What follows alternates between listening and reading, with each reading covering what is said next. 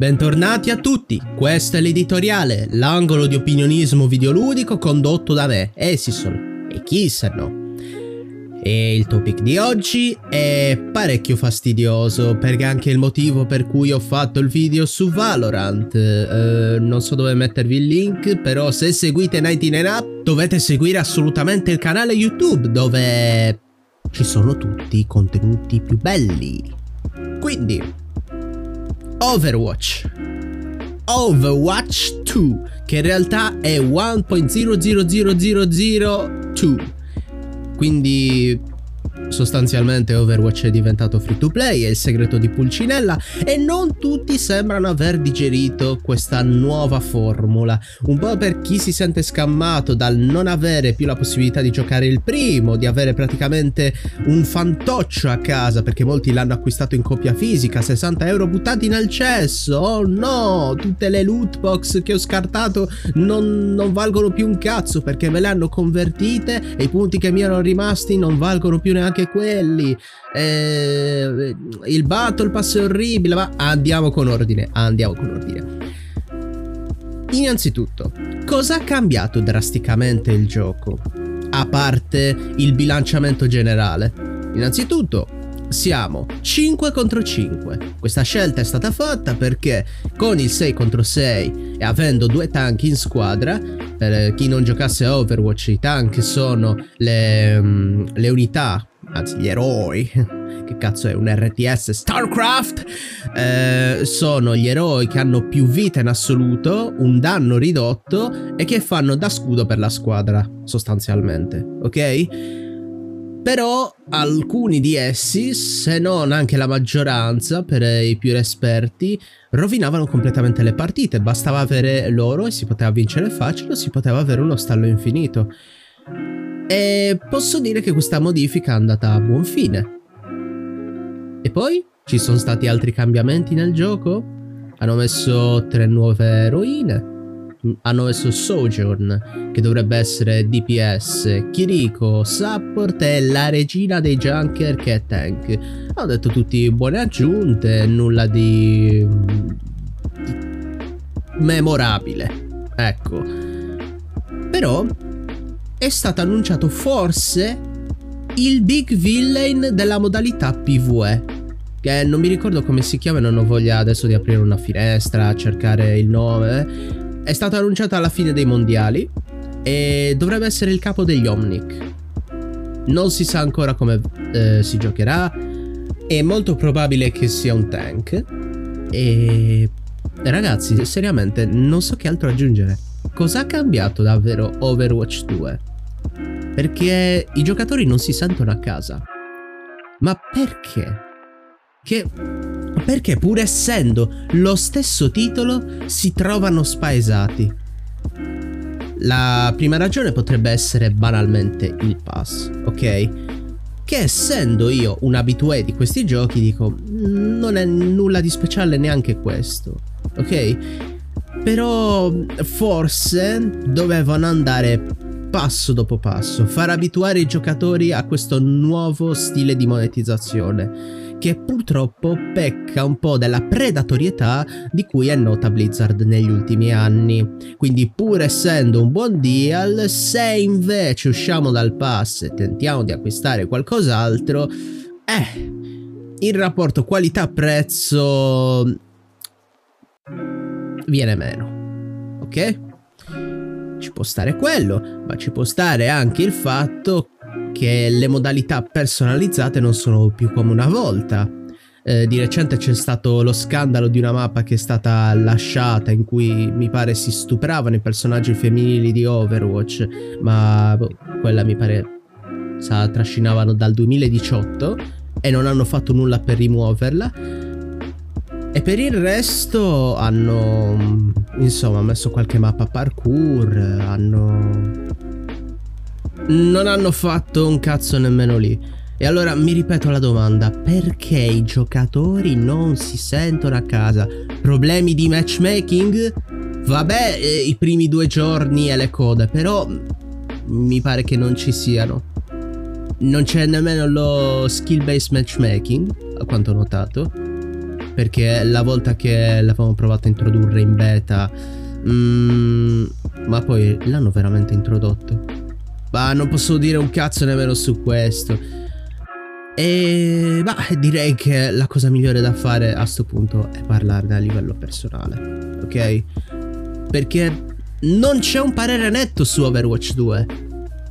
C'è chi lo trova migliorato, c'è chi invece lo trova l'ennesima ladrata e c'è chi lo vede già come un gioco morto, ok? Che è stato mandato avanti solamente per il meme dei porno. Tutto qui.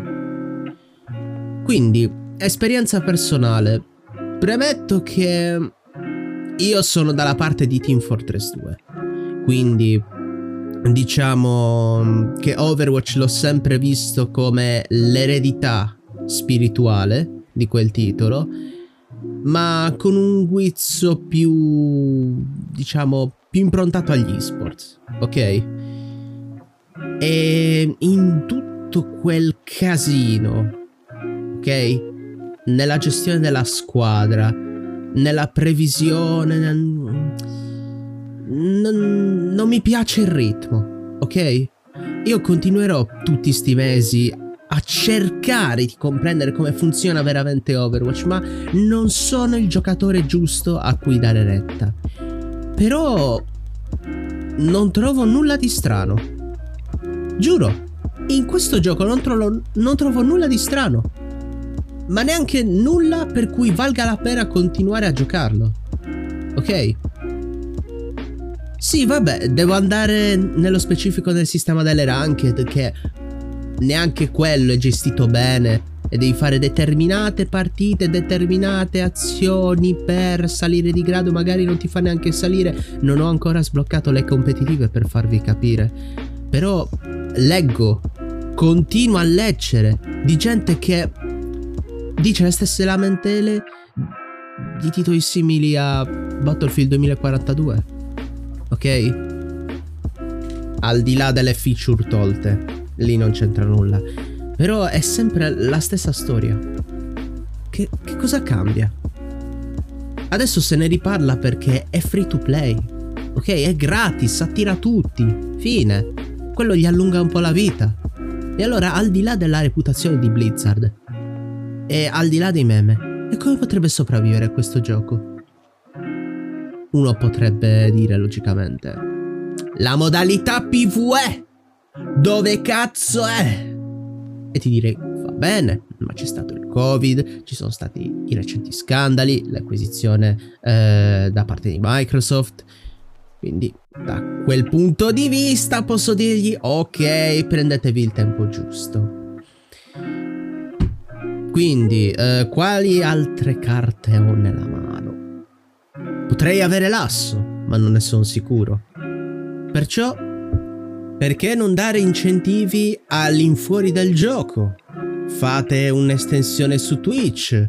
Ah no, Blizzard ha deciso di streamare solamente su YouTube. Bene, fatele su YouTube, coinvolgete di più i creatori legati ad Overwatch. Non è abbastanza, neanche lì si può fare molto. E va bene, bisogna tirare fuori l'asso. Ed è una cazzo di serie TV! Siamo sempre abituati a vedere i corti di Overwatch, ok? A dire sempre Blizzard fa un film, fa una serie tv. Il film di Warcraft non è mai esistito e poi... Eh? Però, però gli studi di animazione potrebbero fare, che ne so, un prequel per la modalità PvE. Potrebbero fare un po' come Arkane. Potrebbero fare un po' come il reparto musica di Riot. Eh, questo è l'asso.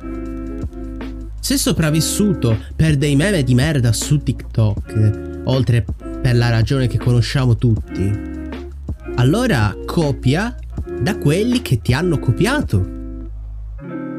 Facile. E la gente non si lamenterà nemmeno del grinding decennale per sbloccare giocatori che già avevano. Vi giuro, puoi nascondere anche questa merda qua. Non ve l'ho citata prima perché cosa devo fare? Devo raccontarvi la storia di Battlefront 2 di nuovo? Devo darvi la soluzione che ha adottato EA? Ovvero silenzio stampa? Blizzard non si può permettere il silenzio stampa su, su questo gioco. E niente, l'editoriale ragazzi finisce qui per oggi. Perché mm, volevo dire la mia. Però è il primo editoriale in cui... Che cosa posso aggiungere? Io mi sa che l'avevo detto nelle puntate ormai vecchie del fu podcast start. D'ora in poi le aziende useranno lo stesso schema e poi tireranno un dado e decideranno le sorti. Perché non sanno nemmeno loro quello che stanno facendo. Ok? Eh. Poi, se volete un'analisi di come si potrebbe evolvere in futuro il mercato dei game as a service a tema FPS in particolare, mm, potrei farci un video. Perché detto così a voce, mm, non lo so, è difficile far fi figurare gli esempi, ok? Quindi, non lo so. Mi piace Overwatch 2, continuate a giocare, ma cioè, davvero io non continuo a cogliere le lamentele. Ci sta a protestare, non sto dicendo di non farlo. Però... È Blizzard.